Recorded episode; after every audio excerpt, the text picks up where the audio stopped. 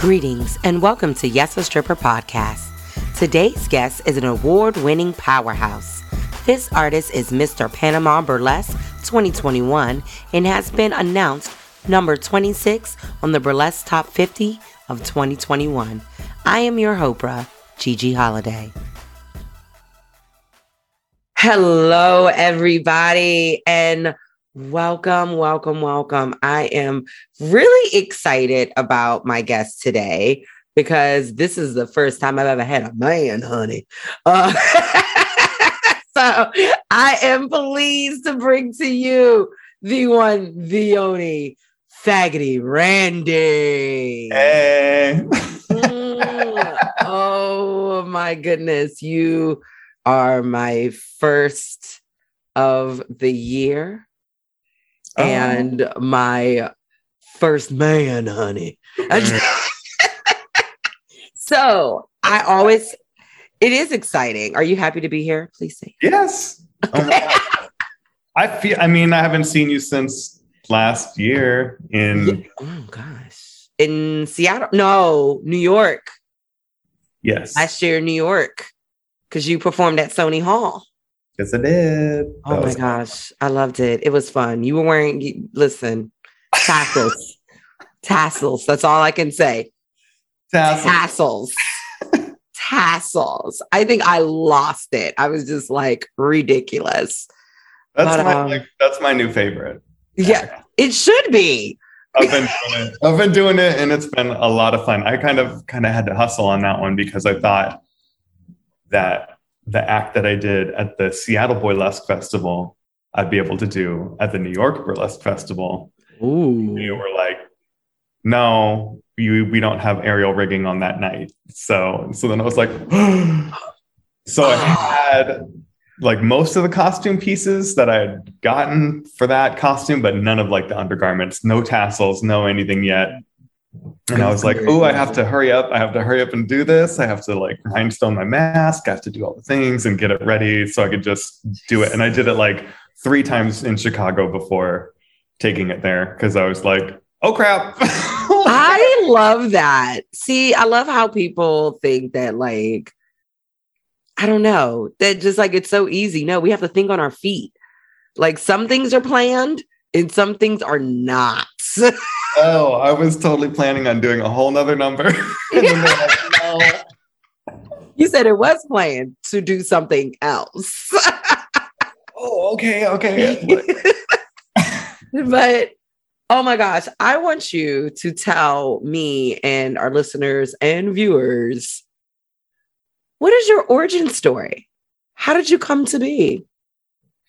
How, like burlesque times? Burlesque times, world times, any of that. Whatever you want to divulge. Origin stories is whatever you create. Remember, you're okay. The superhero here. Or the villain. So wind it all the way. Yes. Yeah, definitely some people. I don't know. I started dancing because I had met this guy working at a restaurant in Seattle. And I was like, oh man, he's gorgeous. And then my coworker, then I saw them talking like friends. And I was like, who's that person? And he was like, oh, that's my friend. And he dances. And he dances with me doing modern dance and things like that. And he's like, oh, he's always at this place, Velocity Dance Center. And so I was like, oh, that's interesting because I've been thinking about wanting to dance. So let's see about this. And so I literally went with a friend of mine who also was a dancer to like, we were hanging out one night and I was like, let's go walk by there. And like, I'll just go like peek my head in and then look at like courses. They have like a listing of all the courses that are available. And he was literally in the class that night, like, and I could see him through the door. So I just was like, oh, this is my moment. So I like wrote down my number on a piece of paper and I was like, caught its attention. I was like, here. Anyway, meeting him, I was kind of like, he was dancing a lot. So I started doing modern dance and taking classes. And then there were some other people teaching like some hip hop classes and other. So I just started to just take classes there all the time. And then I ended up meeting some people that did cabaret shows down in the Pike Place Market. Oh, the Can Can.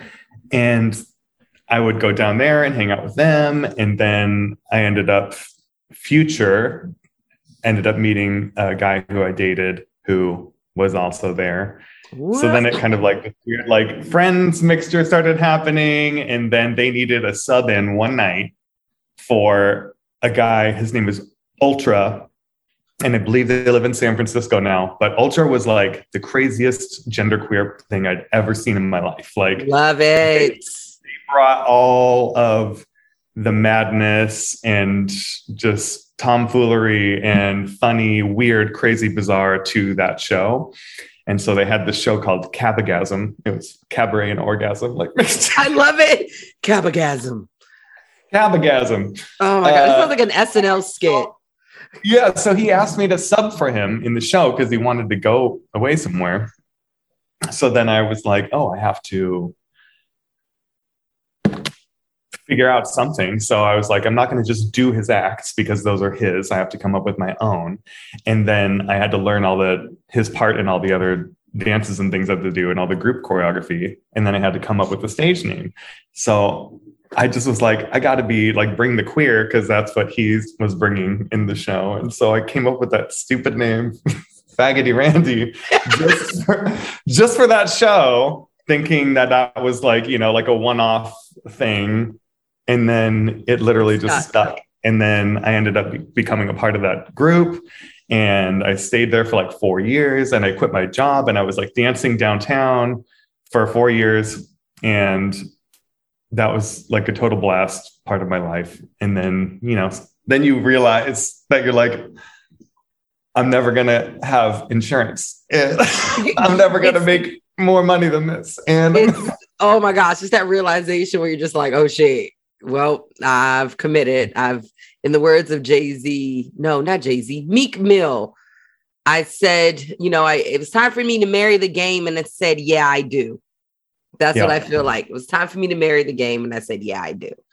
But as far as burlesque goes, yeah, that was like cabaret and like crazy dancing and just like wild ideas. We were all just being a crazy bunch of like 20 something year olds making crazy shows. Oh, yes. And when the knees were good.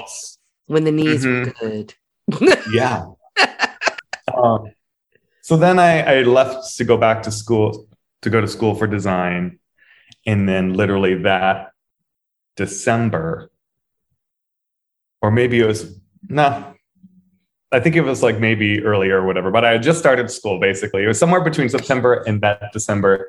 And Ben de la Creme. Yes. He and I had worked together at that same restaurant that I was talking about. And this restaurant like, Red Stars, okay?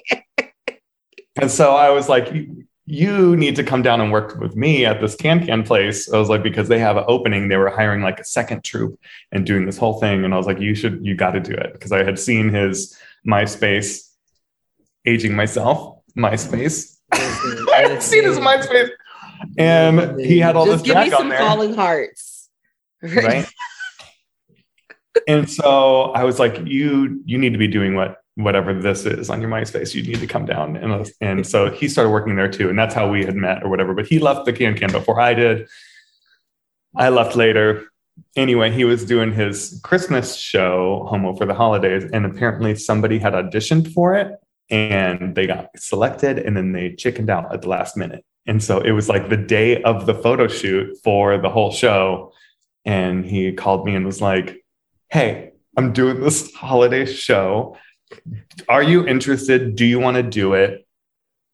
And you don't have to audition because if you can just make it to the photo shoot, you're in the show. So then I was like, yeah, I hadn't, worked with them in multiple years. And so I just decided to jump on board and do it. And that show was the first time I ever did like a real burlesque act in the show. And then I kind of like caught on to that and was like, I like this. I think I like this. Oh my gosh. I ended up joining the Atomic Bombshells because they were hiring for some new burlesque performers. And I just was like, do you want a burlesque performer? And then I ended up getting into that. And then things happened later and I did not continue doing that. And I've just been a solo performer on my own for some years now. What? Jeez. First of all, shout out to that restaurant. I really do have to give that restaurant a round of applause for breeding so many stars. Like everyone there was serving delicious things and just being a star. I love it. But like, you really have been like doing the damn thing. Shout out to whoever you were crushing on too for being in the class.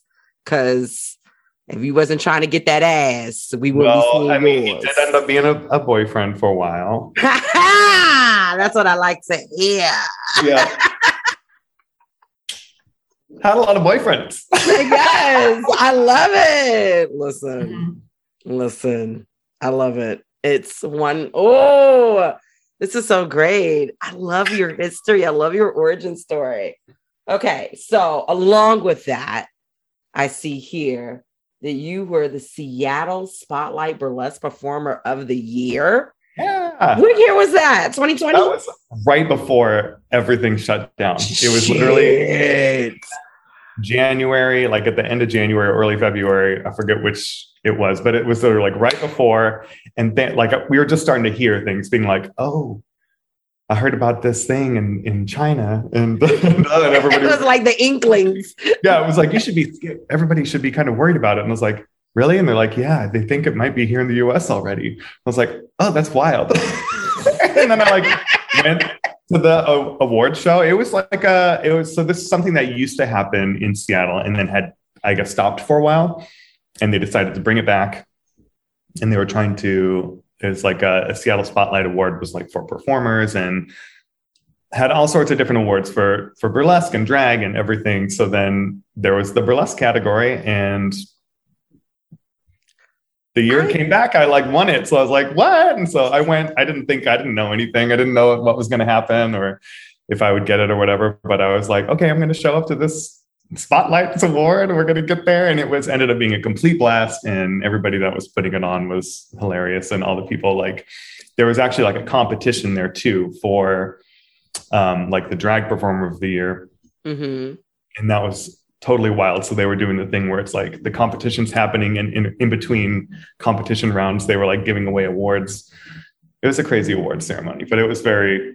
It was great to like have that happen because it was just all by votes through the community. And that's the only way it happened. Yo, those are the ones that like, they matter when it's like your community and your scene, like seeing you.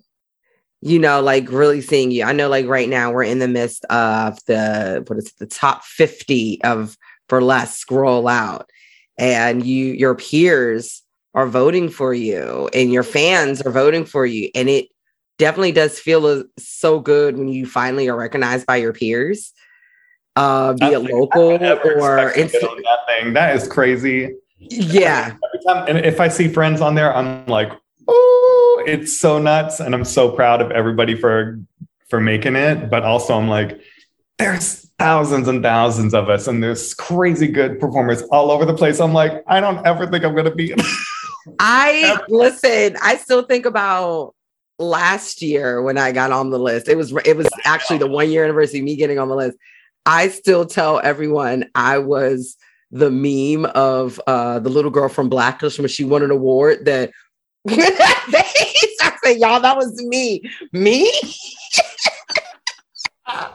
That's amazing though. It's like a surprise.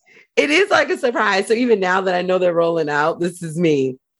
Listen, all I want to do is beat Samson. That's the joke I keep saying. I just keep telling myself, I just want to knock Samson. I just want to knock him out of his spot. That's it. But listen, it's gotta be extra. Miss Foxy Lexi is on there. Number 41. But it's also one of those things like, you know, I'm such a little sister to Samson. Like I'm such let me be the annoying little sister. And so that's, for me, I'm just like, let me knock you out your 20 spot. You ain't nobody. You ain't nothing. You ain't bad. You ain't nothing. Like, that's how I feel. But he's so good. You know what? The thing about Samson, though, which drives me crazy, I still, not to this day, I cannot figure it out. And maybe it's just because he was internet stalking everybody first. Yes. He was like a fan and like following everybody and like following, like learning about all these people in burlesque. He knows, you know, he's been, what, this is like his third year or something now. Yeah. I met him his first year. As far as like burlesque, right?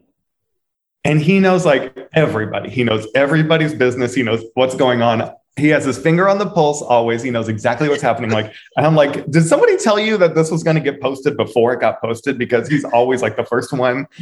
And he always knows everything. And he always is like texting, being like, oh, did you hear about? And I'm like, what? How did you hear about that? That literally like just happened. That's right.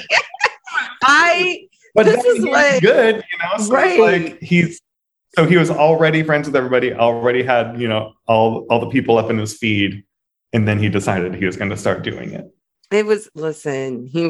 When I met him, I still tell the story of how I feel like I ran into him like a brick wall because I'm 5 feet and I'm not paying attention, and I just went dunk, and I was just like, huh, and he was just like, hi. And I was just like, are you shocked that you see another black person in this place?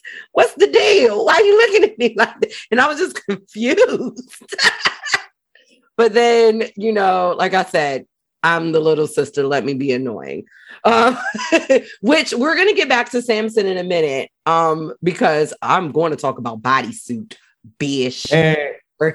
But the other thing that I definitely want to talk about is something that while you won an award before the world shut down, you won another award while the world was shut down. And that is that was fun. Mr. Panama Burlesque. Yeah. 2021. How did that come about? Because clearly you didn't fly to Panama. Like we were still in quarantine. I was supposed to. I was in the one before. Yeah. Then they said, hey, we're going to do it virtual this year. Do you want to submit a video version of the acts that you were going to do live? And I was like, no, because I really just want to perform that one live. Right. And I was like, but I literally just made this other one a video act because it was for a Valentine's Day show. It was for Boy Toys Pocket Cabaret here in Chicago, mm-hmm. that P would host and do everything for. And so I was like, had already prepared this whole video. I was like, I made this. What about? I was like, if you like it, cool, put it in. If you don't like it, it's okay. I'll just hold my spot for when we can do live again, and I'll come perform the act that I wanted to perform live. Right. And then it won the video competition. Like,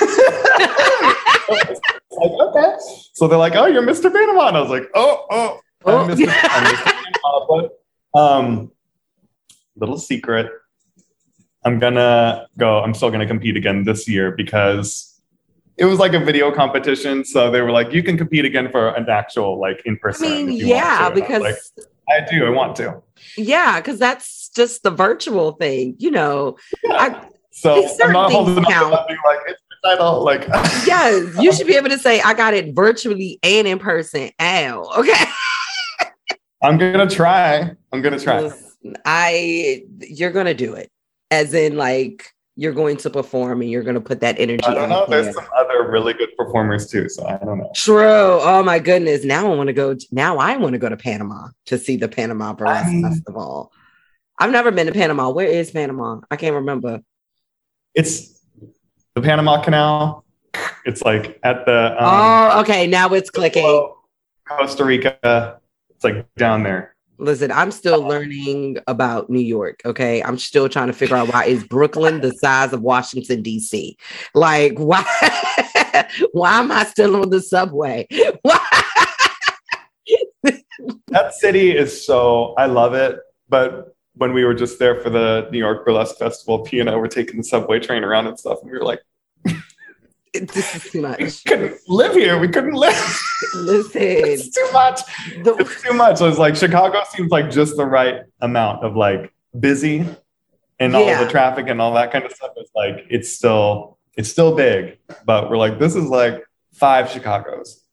Yeah. Like the one thing that I always say every time I step out of my New York apartment and I see the trash on the ground and the dog poop that hasn't been picked up, I just go, man, DC way cleaner than this. And I just start going like, DC is spotless. And it's spotless compared to New York. Not gonna lie, we got our mess, but it's spotless compared to New York, and it's clean because politics. Ain't no politics here in New York. In DC, they gotta be camera ready. But Chicago, I took Chicago subway system once to go to Jeezy's Juke Joint, and I took it at the wrong time. How come nobody told me it was St. Patrick's Day? And it was serious. Like my face was just like, what is happening here? And I looked so good. Like, and I was just like, and I'm just, the trains and everyone's bumping. And I'm just like, but when I remember when I finally showed up and everyone went, St. Patrick's Day? And I went, yeah, how come nobody told me? Put that in the email next time. Geez, if you're listening to this, please put that in the email next time. I wouldn't. I would be dumb too, because I don't pay attention to St. Patrick's Day or anything like that. That's not it. We were trying to get down to the show, and it was like 4 things happening at the same time this year because of all the rescheduling because of COVID. And then when things opened up, they were like, oh, this event was missed and this event was missed. So it was a bunch of shit all at the same time. And it was like Mexican Independence Day. And it was also this. And it was also this. And it was also like some type of like crazy, like EDM music fest. And like all the things were happening. We could not get to the venue. It was me and Shimmy and P trying to get downtown. And we were like, oh my God. And Shimmy was hosting. And we were like, we're not even going to, no one's going to be there. No one's going to be there on time. It was crazy. They had to hold the show for like over a half hour for us to get there. My gosh. Shimmy was like putting on her makeup. Like, oh my gosh. That had to be listed. And shout out to Shimmy LaRue also being on Yes, a Stripper podcast. If anyone has not heard that episode yet, please go listen to it. With my host Onyx. I am just Randy. I love her. I love you. I love her. I love you. I also love how Facebook keeps trying to say that me and Shimmy LaRue are the same person sometimes. We try to do the Facebook tag. And then be like, would you like to tag Shimmy LaRue? And I'll be like, that's a picture of me, Sloan. You're like, sure, why not? Yeah, and then she would be like, it always be trying to get me to tag Gigi. And I'll be like, why? What is it? And I realized we do kind of beat our face the same, and we also do like the same wigs. But I peeked it. I was just like, because one day I was like, oh, that's a nice wig. Yeah, that's something I would buy. Yeah, Shimmy, you did a great job. That's something I would buy. But that's the fucked up thing too, though. It's like you can't even recognize my own face. You can't even recognize my on my own account that I put my password in that I created. How dare you, Facebook? I don't think this is you. I don't think this is you. This can't be you. Alrighty, so you are the co-founder and producer, again, bringing it back to Samson and P. Two people that we love. You are Bodysuit Burlesque. Listen, y'all did a show for virtual Behoff hotline. Can I just say, I understand that burlesque is very woman centered, you know, but God damn it, I love seeing a man just strip. And y'all gave the right cheekage for even. I showed my mom the picture. My mom was like, where can I see this at? What channel that on? channel. What channel? What channel? Channel interwebs. But tell me, how did Bodysuit come to be, and how did y'all end up taking over the burlesque world by stealing our just hearts away? Please let us know. Inquiring minds want to know. Inquiring minds. Okay, so P and I started dating because we met at the last Burlesque Hall of Fame that had happened in person on the very last night. He just started working as a flight attendant, and he randomly got, like, in the last minutes of him being, like, on call before they could give him a flight, he was, like, getting prepared to go, because he literally had, like, minutes until he didn't have to do anything. And then they gave him a call, and they gave him a flight to Los Angeles, and he was like, Las Vegas. And he was like, oh, I'm going to go to Las Vegas now. And he knew that a bunch of his friends, Shimmy and Switch and other people, were all going to be at the Burlesque Hall of Fame. And he's like, I'm going to go show up, and I'm going to go see my friends because I have a layover in Las Vegas. So he went and watched the very last night, the last show. And then he was at the last after party. Yeah. And yeah, so then I ended up meeting him on the dance floor, and we just kind of. Okay, it was a wrap from that. Another story behind that. I mean, there's another story. I don't know if I should tell it, but it's ridiculous. But anyway, fast forward. Like I remember just like. The same year, later in the year, I met Sam at the New York Burlesque Festival. And he had closed the Thursday night show, and he did it with, you know which act. That act. It's so good. That. It's so good. His shaft act is so amazing. It's so good. It's just. I was mad. I was like, what? Like when he flipped his jacket around and it was the cape, and I was like, it just like he had so many surprises built in. I was mad. Magic, but not just, really. And that was like his first burlesque routine. Yeah, yeah. Fuck that guy. Mm-hmm. I told you, he's sitting there stalking everybody, and he's like, "How do you do it right? How do you do it right?" And then he came out and did it better than everybody. I just was like, I need to talk to this person. So immediately after that show, I went up to him and I was like, hey, I don't know who you are, but that was like, just have to tell you, I love that act. I loved all the surprises you put into it. It was freaking funny. It was sexy. It was everything. Like, congratulations. And he was like, oh, I know who you are. And I was like, What you do? You know who everybody is. Stalker Samson Stalker. And what? Oh yeah. Then the next day, him and Margot were also at the Friday night show, and I was in the Friday night show. So then they saw me perform. So then we just started chit chatting online every now and then, saying hey, and keeping up with each other. Then the pandemic hit, and we were like, what are we going to do? So we thought, oh, this is how it happened. Okay. It's not shady, but it's a little bit like, I don't want to say too much, but yeah, there was going to be a burlesque festival. There was going to be like a burlesque festival, an online one. And we were all going to be a part of it. And so it was like some other people that we know. And it just got wild. And then out of nowhere, it was like days before it was supposed to happen, this online event, the person that was running it was like, hey, I'm not doing this anymore. And they're like, I'm backing out. I can't. It's a little bit too much for me right now. I'm sorry. And I'll leave other details out of it. But what ended up happening was we were like, we could do this. We should do this. We should make it happen. Let's try to make it happen. And so we decided to do that national hotline. The very first one was going to be an all burlesque show. And it was Oh, I love that national hotline. Yeah, it was going to be a fundraiser for Behoff. And then everything happened. Like George Floyd, everything went down.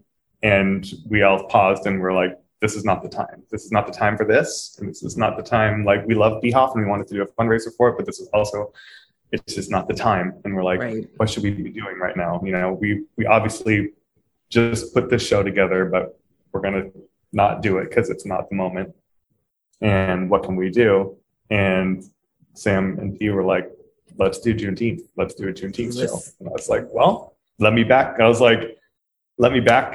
both of you. Let me support in any way. So I was like, I did all the graphic stuff and, you know, did everything that was like for marketing and getting that part of it taken care of. And then they ran the rest of the show. And it ended up being a really, really great, successful adventure for everybody involved. And it was wonderful to like be a part of that. And I was like, you know what, there's no other way that this guy would ever be a part of putting together a Juneteenth show if I wasn't for Samson and Pinot.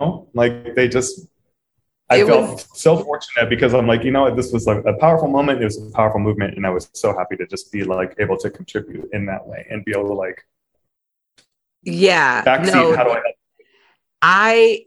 I will have to admit that's when I first knew who you like learned who you were, because they were just like, in Faggoty Randy, you were just like, listen, hey, I'm just here at the computer, my guy. And I was just like, come through, ally, come on, doing the work. Yeah. But she was just like, hey, but that was our first show together. That was supposed to be, you know, our first show together was supposed to be this Burlesque Festival thing. And then we decided to switch gears, and we were joking about calling ourselves Pivot. Pivot. Listen, y'all did pivot on the dime. The modern dance is pivot. The modern dancer and the music, pivot. Listen, y'all did pivot, and it was great. You know, it's one of those things where, in the burlesque community, I appreciate when people can read the room and feel the temperature of society, and that was like a great thing that y'all did. Like that's when I was just like, bodysuit, got it. I thought y'all were just created because of the, well, technically you were created because of the pandemic, but, but I love each other so much. Yeah. And we kept going, trying to make some more things happen. And we did some stuff, and I'm proud of all of our shows that we've done. And we, you know, the three of us have just wanted to make sure that every single show is like, as inclusive as possible. Like we have every body type, we've got different sexualities, we've got different ethnicities, we have like just across the board. What is burlesque? Hey, all of this exists within burlesque, so it should all be represented every time, unless specifically we've done the two or three actually: the Juneteenth year one, Juneteenth year two, and the Reclaiming My Love, which was also just a black love letter. So it's like, oh, another one. I'm so happy to do it. I can't wait to see what you all do this year, especially since we're still in the pandemic. We have to have a meeting. Don't you love those things? So like you know, Bodysuit also supported Parade, Post and Peel for burlesque legend Tony Elling. And we are still so thankful and so gracious. And we also love showing Mama Tony any of y'all videos, especially Samson's. She calls us a little geriatric tickle, as we like to say. She gets a little hot. But no, everybody's mom is always like, oh, Samson. Yes, everyone's mom, and including my best friend. And I'm just like, ew. but some like ideas and plans in the work, but it's kind of like, since everything has opened up again, we're like, all of us took all the gigs, took everything that was like postponed, and now we're like, okay, like slow it down. But I would love a live show. Please come back to New York. I would love a live show of Bodysuit. That's the plan is, how do we take what we were building during the panini and make it happen outside of that. So yeah, we've got some things to talk about and figure out and logistics to be like, and also, you know, I've got a job now. P has his job now. And like all of us were not really working a lot during that time. Now we are, but it's still important to us. And we still love that we have created Bodysuit. And so it's just about trying to figure out what the new way of working together is and what that's going to be. Oh my God, I love it. And I can't wait to see whatever you all bring because I love it. Also with the fits be matching. Y'all, they be showing up to festivals with the fits matching like a crew. I mean, they are a crew, but like, they're just like, the color is leopard print and arrive. Yes. And I'm just like, damn. That was specific to the New York Burlesque Festival because we were all on different nights. And we could all only attend certain nights, but we knew the three of us were all going to be there at the same time. So we're like, save the leopard print. Save the leopard. You better bring that leopard print fit. Save what was it? It was at What the Funk Fest that we all were in leopard print the same day. No one, we were just like, oh, we all got the memo, huh? We're all wearing leopard print, huh? And I'm just like, yes. But like, I know you and I met virtually. And then when we finally got to meet each other in person, it was like we'd already met before. And that's why I was just like, who wants to be a guest of my podcast? And you applied. I was like, absolutely. I need to know more about my fam. Okay. Yeah. Okay, I just saw you doing it. I was like, I want to do that. Yes. Now I do have a question. And this is just a curiosity. Pink hair, when and why did you decide it? Like, I have to know. Pink hair, because it's so fitting. I could never see you in another color hair. I need to know. Like, I'm obsessed with your pink hair. When I went back to design school, so when I started burlesque, I did not have pink hair.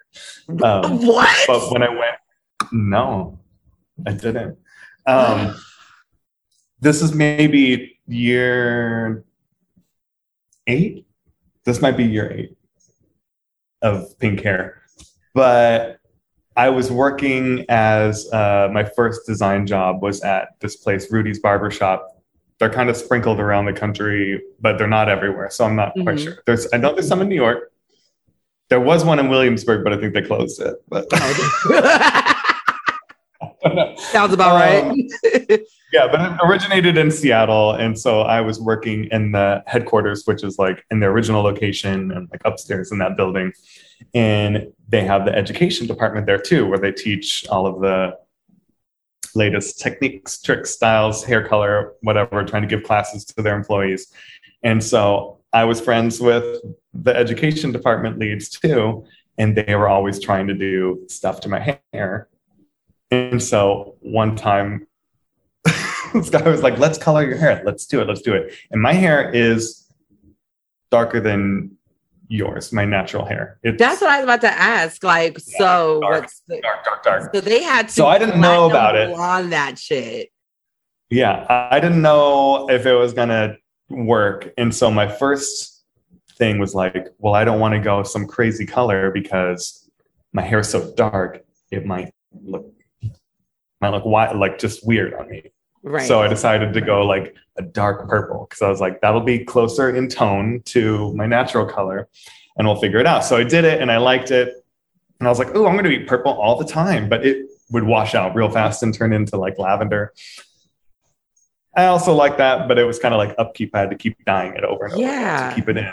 Then this guy was like, I think you should try pink. And I was like, I don't know. That's really like pushing it. And he's like, I don't know. I think it might be your color. And I was like, I don't know. I'm liking purple. I just started doing this. I'm going to stick with purple. And he was like, let's dye it pink.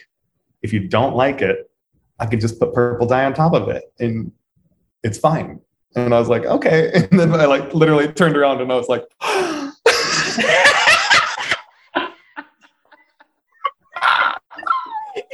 gasp for me. I would have I love it. Ever since. Like, I'm a pink now. Like, that would have been not a blonde, I'm a pink now. Oh, he was very proud of himself. He's like, I told you. I love it. But like, I love it. As someone who is very tiny, and I'm talking about me, like in crowded rooms, I can find you because I'm so short and I see the pink hair. So then I know, okay, if Randy's over there, then the rest of my friends are over there. Pink beacon. That's yes, you're a pink beacon of lights. And I'm just like, oh, there he is. Yeah. Yeah. And I'm like on vacation with my friends, and then I go like out to swimming or something, and they're like, if they want to check and make sure I'm still alive, they're like, pink hair bobbing in the water out there. Yeah. He's alive. I love it. Like the moment I saw it, I was just like, pink hair, that's a choice. And then like I kept seeing it and I was like, no, this is a really good. And then when I saw it in person, I wish you would understand my little brain, my little kid brain was just like, he's my boy, he's big hair. Kids love it. They're always like, Mama, he has pink hair. Mom, pink hair. It's like, yeah. Yeah. Oh my goodness. Oh, I love it. So it really is weird when I don't. Like, I just let it grow out for 3 straight months. And you just looked at yourself like, who is this? Because I was at this holiday show in Seattle, and which is a great holiday show. Everybody should. Not the one with that wig. And I was just like, let's address this wig. I was wearing that wig for 3 months. I saw the picture on Facebook for marketing for, what was it? War on Christmas. Yeah. War on Christmas. And the wig is just this very much John Jingleheimer Schmidt ass wig. And like the fact that I know Randy and Randy knows wigs. And I just went, let's talk about this wig. That's all the comment was. It's my favorite because it's so stupid. It's so dumb that I'm like, that show specifically, I get to showcase my burlesque talents in, but I also get the opportunity to act and sing and do other things that I normally don't get to do. And so it's like really, and just with wonderful friends, like Waxy Moon's in it, and my friends Scott Shoemaker and Freddie write it, and they're so freaking funny, and they are always pushing the boundaries of like what is appropriate and what people can handle. It's always crazy. Mandy Price is an amazing, hilarious comedian, and Ade is like a Seattle staple of like the bar scene, and she's also just always in tons of productions, and she's in like a band called Bijou. She's a great singer. So it's like this weird, crazy mix of people. And just the fact that show is so ridiculous, and that it's supposed to be set in like the early 70s, late 60s, and be like a variety show. I was like, let me have that Dorothy Hamill wig. That wig, and it's perfect. I was just like, what is happening here? It like transforms my face though. I don't look like the same person anymore when I put it on. I feel like totally nuts. And know what? Wow! I'm shitting on that wig. That's the sign of a good wig. If it transforms your face a bit, if it makes you look like a new bitch, you got to keep the hoes guessing. Like I feel like I kind of look like somebody who might secretly be an axe murderer or something in that way. Listen, it's the same haircut as there is a movie where there's like a serial what is it called? No Country for Old Men. That's not it, right? Is that it? No, I think it is No Country for Old Men. Let me check. Let's check. Let's always check. Let's always check. Let's always check. No Country for Old Men. I love it. Too. Where I love images. Yes, I am correct. Is it? You are correct. Yes, it's the same guy. Yes. There it is. It is No Country for Old Men. It is No Country for Old Men. I got it. I was thinking they originally proposed like a Beatles wig. I was like, no, I don't want to wear a Beatles wig. I was like, what about I just thought of like the time period, and I was like, Dorothy Hamill. Like, I just feel like it's really no country for Randy, no old country for Randy. Mm-mm. Or like a Donnie and Marie. They had that haircut for a while. I was like, Donnie and Marie. The ugly mushroom haircut. I love it. Ugly mushroom haircut. Oh my gosh. You just brought me back. Like the Donnie and Marie. Oh my goodness. I feel like I have that wig like right over here at this time. Oh my goodness. Please show us this mushroom wig. I am here for it. Ooh. Oh my God. I'm gonna have to put it on and brush it. You're gonna have to put it on to brush it, but yeah, let's just okay. So you have to brush it. Oh my gosh! There it is. Yeah. This is giving me very creepy vibes. But then, like, you know, when you're like dancing around and delivering lines, you get to go. Yeah. Not the bang-yang. The bang-yang. Not the bang-yang. Oh, my God. My favorite part, we talk about that video all the time. Me and Sam and Pete. And that is... what's the I love how you're like... The worst part is when she pulls it like this and she's going to cut it. Yeah. But then she lifts it up and she goes, oh, her nose made funny. Like, that is so rude. This is so rude. Oh, my goodness. So there's one thing that I definitely do want to talk about that we only message about on Facebook a bit, and that is Woodstock 99. That's crazy. You and I share that same thing, and we have gone to festivals, those alternative rock festivals during that time period, and witnessed done and been involved some shit. It was wild. What was now that we after that documentary on HBO, now we all know that Woodstock 99 was problematic as hell. I still actually haven't seen it. I need to watch it. You need to watch it. Because I didn't go to Woodstock 99 in DC. We had this thing called WHF Festival. And it was just like a miniature version of Woodstock. And it was at RFK Football Stadium. Let me just say, the stuff that I witnessed on that documentary, this was me. That was my teenage years. I think I saw that. I can't believe my parents let us like go. There was three friends and we decided to drive from Seattle all the way there.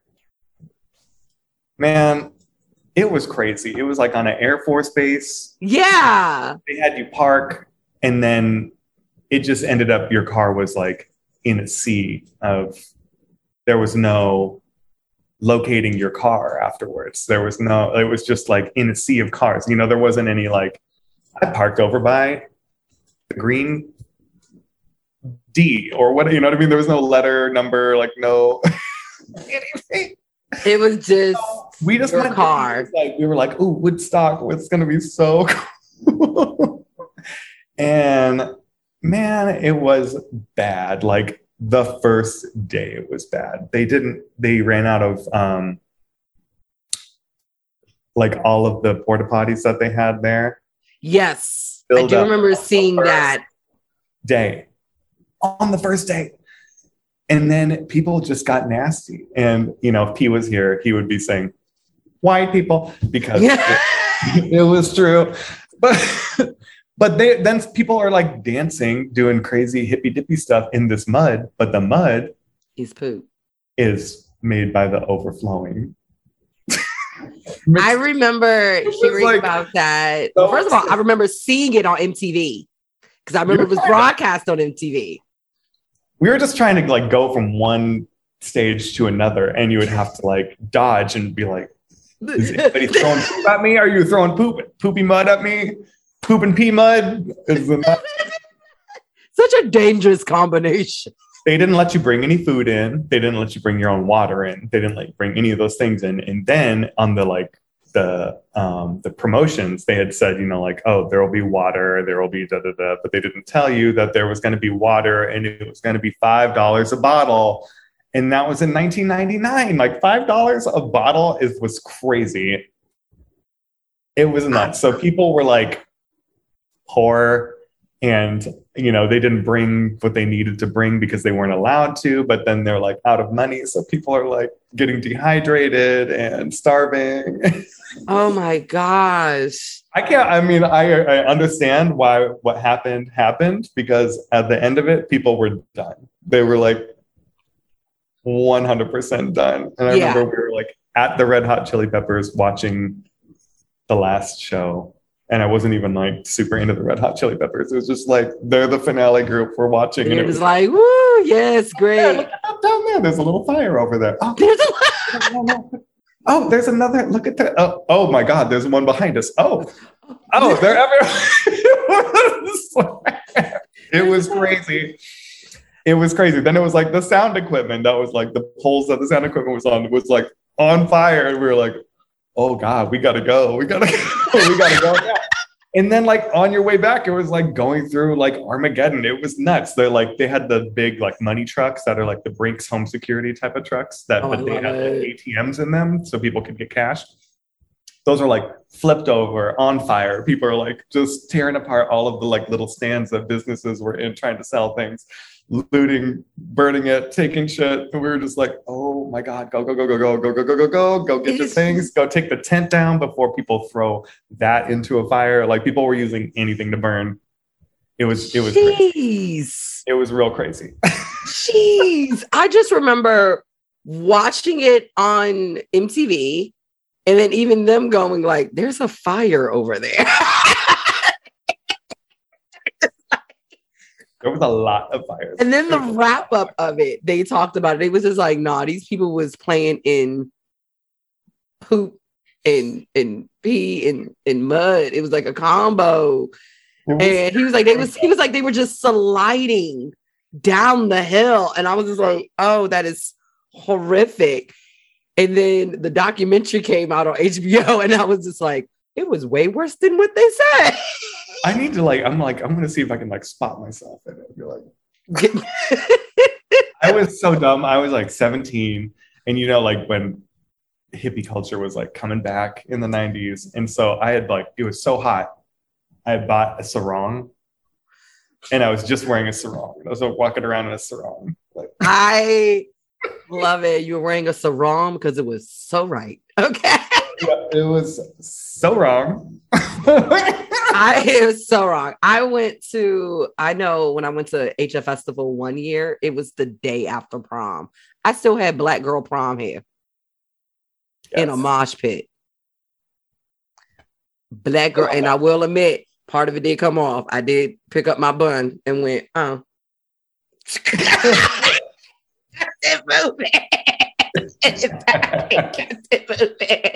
people were like, cool. It's like, nah, so I just came from prom. Like, I literally just came from prom. You lucky I'm not in my fucking dress right now. But listen, first of all, I love you. Let me say that. I love you. Okay.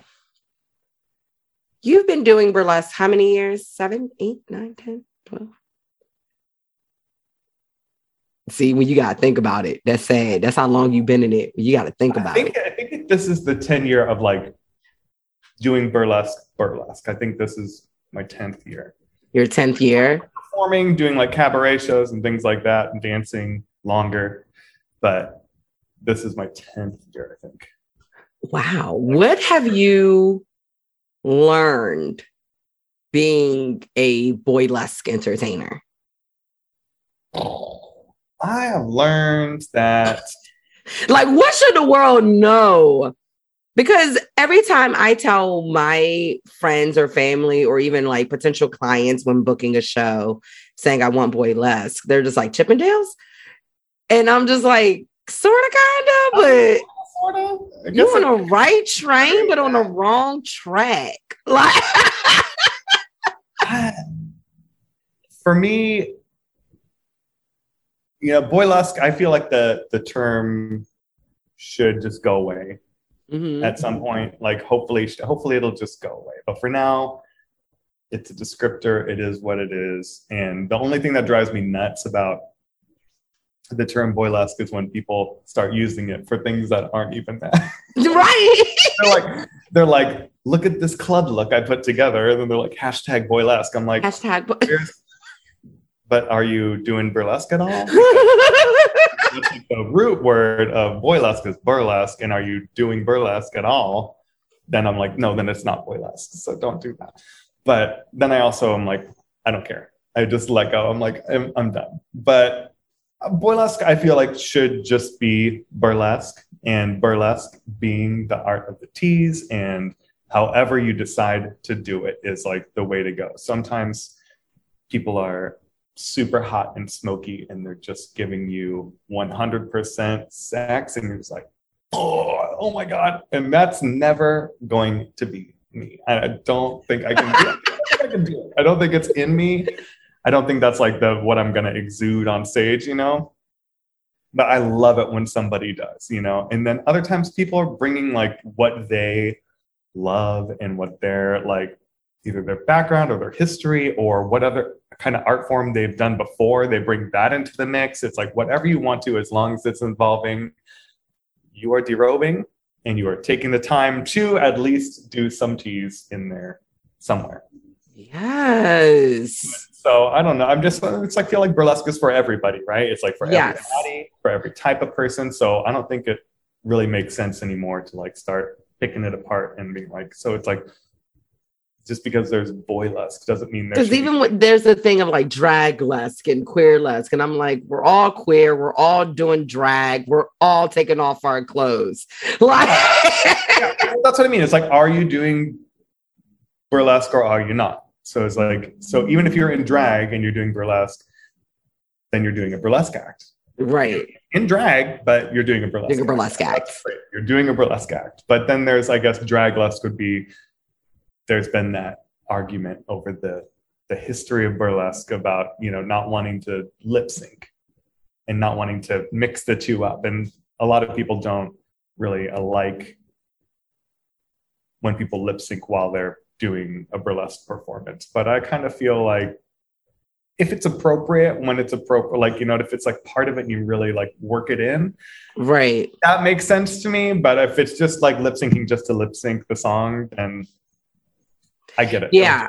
You know? But yeah, no, I get it. What was the question? Listen, welcome to ADHD. Welcome to ADHD. We did go on it. Look, we were here and we went there. No, what would you like the world to know about like your performance and your performance style? Like I said, my family automatically goes Chippendales. And I'm like, sort of, kind of, but please understand that there's like storytelling, but like, what is your experience being you and doing the art form? I have so many burlesque heroes that I just watch and I'm like, if only, you know, like, or just like, oh God, like, and just people who do something that also that I cannot do or wouldn't do. I love watching that. And so there's like lots of inspiration out there for me, as far as like seeing people just deliver crazy good performances. And I love it. Like, you are one of those people who has delivered the performance, and I'm just like, we are in the audience screaming and like going, ah! Oh my God. At What the Funk, we were all going nuts. That was like, that act was so good. It was so good. And then the same thing at New York Burlesque Festival, we were like, no, I'm not gonna lie. Script to acapella. Oh my God, it was so perfect. It's the fact that legends were pulling me aside, like New York burlesque legends were just like, we've never seen anyone dance to an acapella song before, and I was like, As long as burlesque has been around, like, I'm like, fuck out of here. Like, very New York about it. Like, and but by the fifth person, I was like, oh, shit. Okay. It was so good. It was a whole moment. And it was a whole moment or a hoe moment, because it can go either way, baby. It was both, but it was a whole moment. And we all, like, the second that song started, we were like, oh, no. Oh my God. Are you kidding me?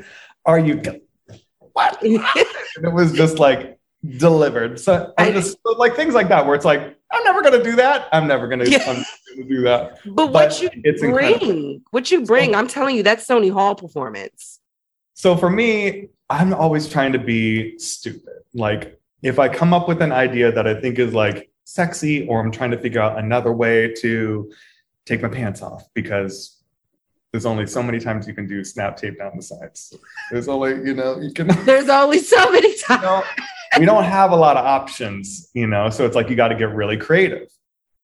And so I just always try to bring some kind of something else, a different look, a different style, a different type of music, and like, just kind of have a new adventure every time I make a new act. I mean, like, okay, I'm going to get into this world. And then normally, I don't know, it all just kind of comes together for me.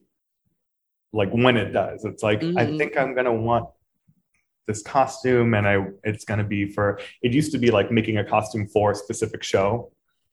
And so you're like, okay, I'm going to be a Cupid, and I'm going to be in this Valentine's show. And so I need a Cupid act, and okay, I'm going to start making that, getting the costume made. And then I got to figure out the act, and but lately it's been the guy who I work with getting my costumes from is an amazing designer, and he just makes his own Halloween costumes that end up being the craziest things I've ever seen in my life. Every single year, I'm like, who are you?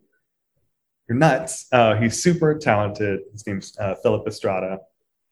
And he always just wants to go full out, and he's such a talent, and he's like in love with Bob Mackie, and he is in love with doing things like traditionally, the original way it should be done, the way it should be sewn. So there are always these super intricate costumes that are looking like crazy Vegas level costumes. And then he just wears it for Halloween once, and I'm like, can I buy that from you? Can I get that? Can I get that dog? Let me get that. Buy that from you? I'm like, I don't know what I'm going to do with that yet, but I definitely know I want it. So I'd like just save my dollars and like give him little installments until I ended up having it. And then I end up having the costume, and I have to figure out what I'm going to do with it. And that's what happened with the New York Burlesque Festival act. Wow. I had just gotten the costume, and I hadn't quite put together the act yet. And I was like, oh, I have put together now. It was like, I was just sitting there going like, holy shit, that's my friend. Holy shit. Yes. And I just remember screaming, you better come through. Come on, fam. Like, really excited. And it just. Tigger was here. He came. So many tassels. I just kept saying the tassels. I was like, these tassels. The tassels. Tigger was here for a wedding, and he swung by and hung out with us for a day. And I was trying to like work on it and like put it together, and he was like, so what is this? And I was trying to tell him my idea. I'm like, well, I have this idea of like the band Dead or Alive, and then also Bon Jovi's song Dead or Alive, and so it would be like you spin me right round and Bon Jovi's Dead or Alive, so right. Like, Dead or Alive and Dead or Alive. And I was like, I don't know if anybody's gonna get that, but that's my like concept is like, is it? No, I got it. I was, this was me. What is the name of that band? Oh. Yeah. So I was just going with that, and then I just thought, I was like, okay, so I got this cowboy outfit, I should be spinning everything, like it's gonna go to you spin me right round. So I'm like, okay, what am I gonna do? I'm gonna spin my guns, I'm gonna spin tassels, I'm gonna spin assholes, I'm gonna miss an opportunity if I don't spin if I don't have another tassel. And we all were just like, it's coming. But yeah, so I mean, that's kind of like how I do it. And I guess what I know about myself is, if I'm going to be sexy, I'm going to be stupid too. I'm always going to bring the stupid, or I'm always going to try to bring some element of humor or like ridiculousness, just to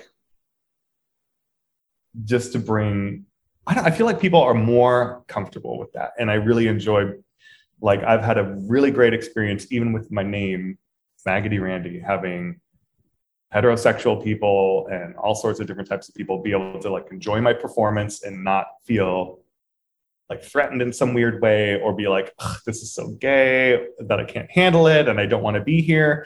It's like that they're like, oh my God, that guy just stuck a thing in his butt on stage and I'm watching and I normally wouldn't like this, but I think it's really funny. Like, so I'm just trying to, like, I guess I'm trying to, like, sneak attack people and be like, I'm going to do something out of control, but I, like, baited you the whole way. I got you to, like, follow me all the way here. And then I'm like, ha ha ha ha.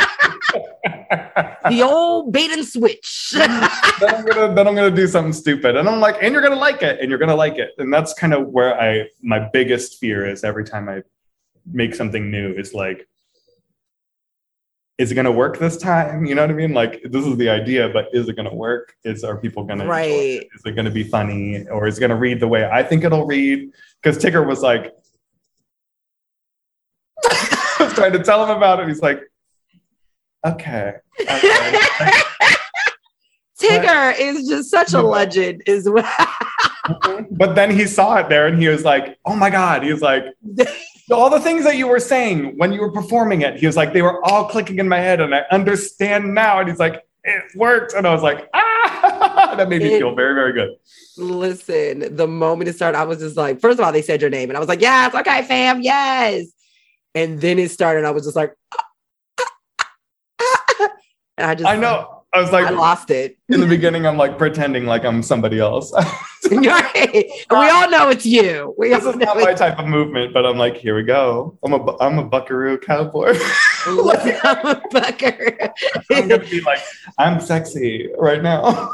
I'm a sexy cowboy. Okay. And then I turn it around later, and you're like, what is happening? Move over, NYC's naked cowboy. We're giving you Faggoty Randy. Oh my God. Spinning you right round. He's still out there. I know. It's weird. I will admit, Times Square is a weird place, but he's out there. He's still out there.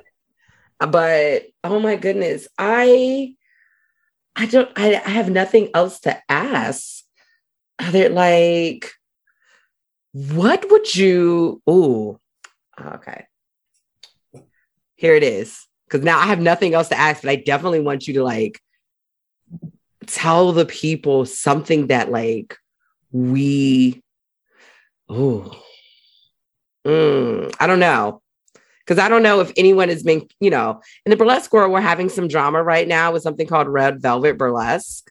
I mean, is that actually drama, or is it just, like, is it just some crazy, you know, like, basically it's like burlesque fishing? Whoa! Because it's probably not even a burlesque person doing it, right? It's probably like somebody being like... Nah, it's someone who did a male review called Hunkorama. Oh, so it is a real person? Yeah, it's like a real person. But there's no actual shows, right? There's only one show that happened in New York, and that's it. That's... Yeah. So it did happen. There was a show that did. Happened. It did. Yeah. One show. Oh my God. I'm so behind. Oh my God. Okay. So for because yeah, like you need to catch up. Yeah. I thought it was a joke because I was looking at it and I saw all the cities and I was like, never. That's not going to happen. It got real. And it got like real. The location for Chicago is like some weird. It's like that's not a place. This is how deep it goes. How should I put this? The people that run it were commenting on the Facebook post and insulting people. This is crazy. You'll probably hear this. I'm going to let my audience, you saw it on Facebook. I'm going to let the audience know right now. Probably every time I do an episode, you will get more and more information regarding this scam that was trying to happen within the burlesque community. That did not involve burlesque performers, but involved burlesque performers. Just know that Faggoty Randy has now discovered that there is more information. There's more. I just was like, I literally thought it was like burlesque fishing. I thought it was being like, just somebody being like, this is Red Velvet Burlesque. We have shows in every city in the country, and they're trying to get people to buy tickets so that everybody thought it was Cheyenne, Shein, or whatever. Shen Yun, what is the thing? Yeah, they're they thought it was that. It's and not. Their marketing budget is Facebook. It is Facebook. Yeah. So they were trying to sell tickets to every city, though. Yes. You could buy them, right? You could buy them. And what they do is if they sold like up to 30 tickets, then they would scramble to find local burlesque performers to afford. But how do you sell tickets for a date? How do you sell tickets to perform in the Food Lion parking lot? That's my question. They just had to pick a location. You just had to pick a parking spot. That's your stage. We're going. I mean, wow. But is there anything else that you would like my listeners to know about you and the scene and what you want to continue? Actually, you know, what do you want to bring to your art and your striptease in 2022? I want to bring, a couple things. I really want to do bodysuit productions outside of the virtual pandemic world. And so we're going to do that. TBD, look out. Follow Samson, follow Pinot Noir, follow me, follow bodysuit. And we'll have some news soon about that. I'll give y'all all that information. Don't y'all worry about it.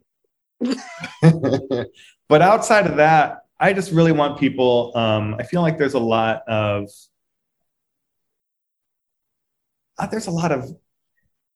bizarre feelings around burlesque, and there's a lot like being in the community is kind of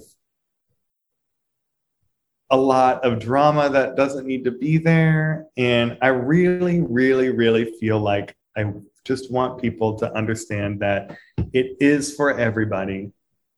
It helps people get over their issues. If somebody's new to burlesque, it really opens a lot of doors that you really didn't imagine them opening for you as far as like your person and just getting over certain fears. Sometimes it's just like it's taking off your clothes is a weird thing.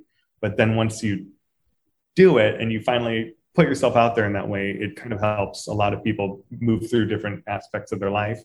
And so it's just a powerful art form, and I want it to just stay that way and let everybody know that it is for everybody. And the only thing that ever matters, hands down, was it a good performance? None of the rest of it matters. None of the rest of it matters at all. It doesn't matter who you are, what your body type is, how you feel about your body, what color your skin is, what your gender orientation is. It literally is for everybody. And it's so great and fun to see every single type of person be represented out there doing it. And it feels like the future of burlesque has just become more and more being able to see that and see people open up and more people realize that it is for them and doing it. And it makes me so, so happy. So if you feel like doing it, you should just rip off the Band-Aid and do it. Or, talk to people that you know that do it and see how you can start, or like take a class, or,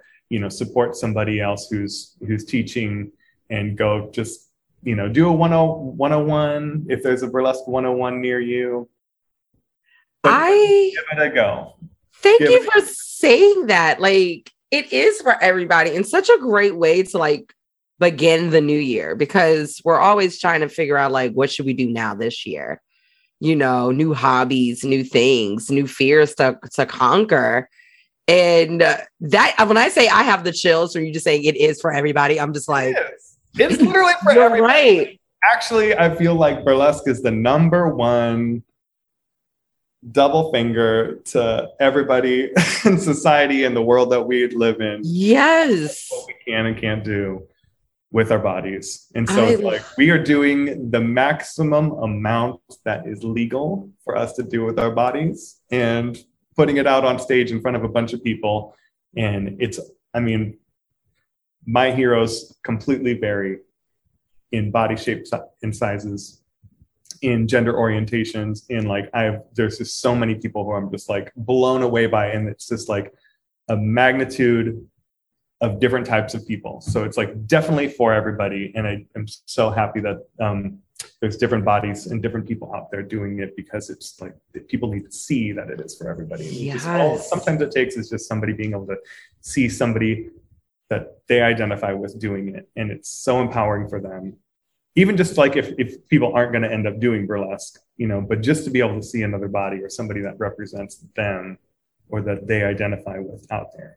It's super important. So I love seeing everybody do it. I love all the performers that are out there killing it. And when people are just doing their own thing, and that's the best part about it too, is it's completely, you know, it's like the baseline is take off your clothes and tease people a little bit. That's it. And then you can whatever the fuck else you want to do. Just entertain them. Mm-hmm. Just entertain them. That's do it. Yourself. Yeah. I love it. It's good. Oh, thank you so much for joining me today. I am just thanks for having me. Is pie. I was just like, alrighty, I'm about to do this interview. This is my first one of the year, and what better person to interview than the person I always search out at events, because I can find them easily, and I know that's where the fun is. It's my love. Something stupid. We're going to do something stupid. We're going to crack a joke. We're going to just have a good time on the dance floor. And we're also going to we always have the biggest love fest with each other. And that's the best. You know, I see you and Pino and Samson and Margo and everyone else that we have like hung out with and intermingle with virtually and in person. It's a family reunion. I will say What the Funk Fest was the best family reunion. And I'm so glad that you were there, fam. I'm so glad you were there too. Yes. Well, it is like, it's a community. It's a community. It is. There's also in the grander community. I just know for people out there who are just thinking about also like, if you're looking for something to find community in, you will find a community in burlesque. There will also be part of the grander community that you don't identify with and that you don't work well with or whatever, but that's fine. It's like not everybody's for everybody. And there's definitely a huge, I feel like that's what we're all doing. I feel like that's what you're doing. Yeah. That's what all of us who are feeling like family, all of us that are like, oh my God, love you. I love you. Yeah. It's like, I feel like that's kind of been part of like Bodysuit's mission too, has been like, let's just find those people who are just genuine, that are just doing their thing, that need to be out there, that need to be seen and recognized and be a part of this, like, you know, that just give out good vibes. And I feel like there's so many of us out there that are just good vibes. And every time we run into each other, it's like, yeah. Yeah, I will admit every time.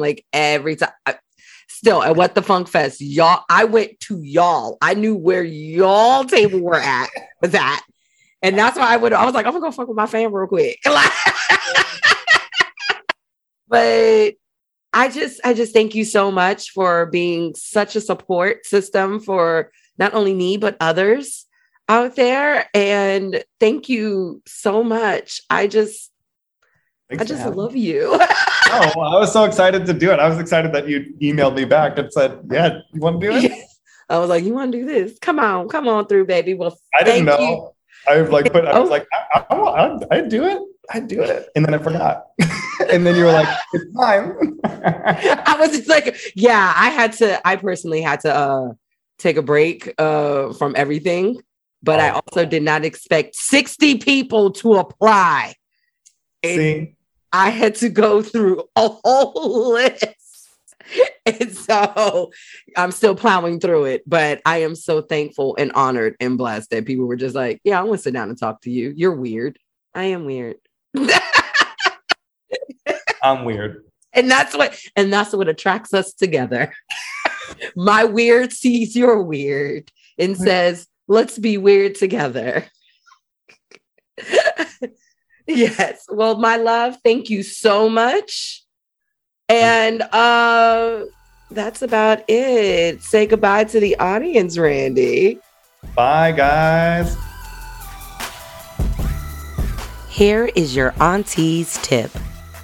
Remove things in your life that no longer serve you. It could be a person, place, thing, or feeling. Whatever will make you free.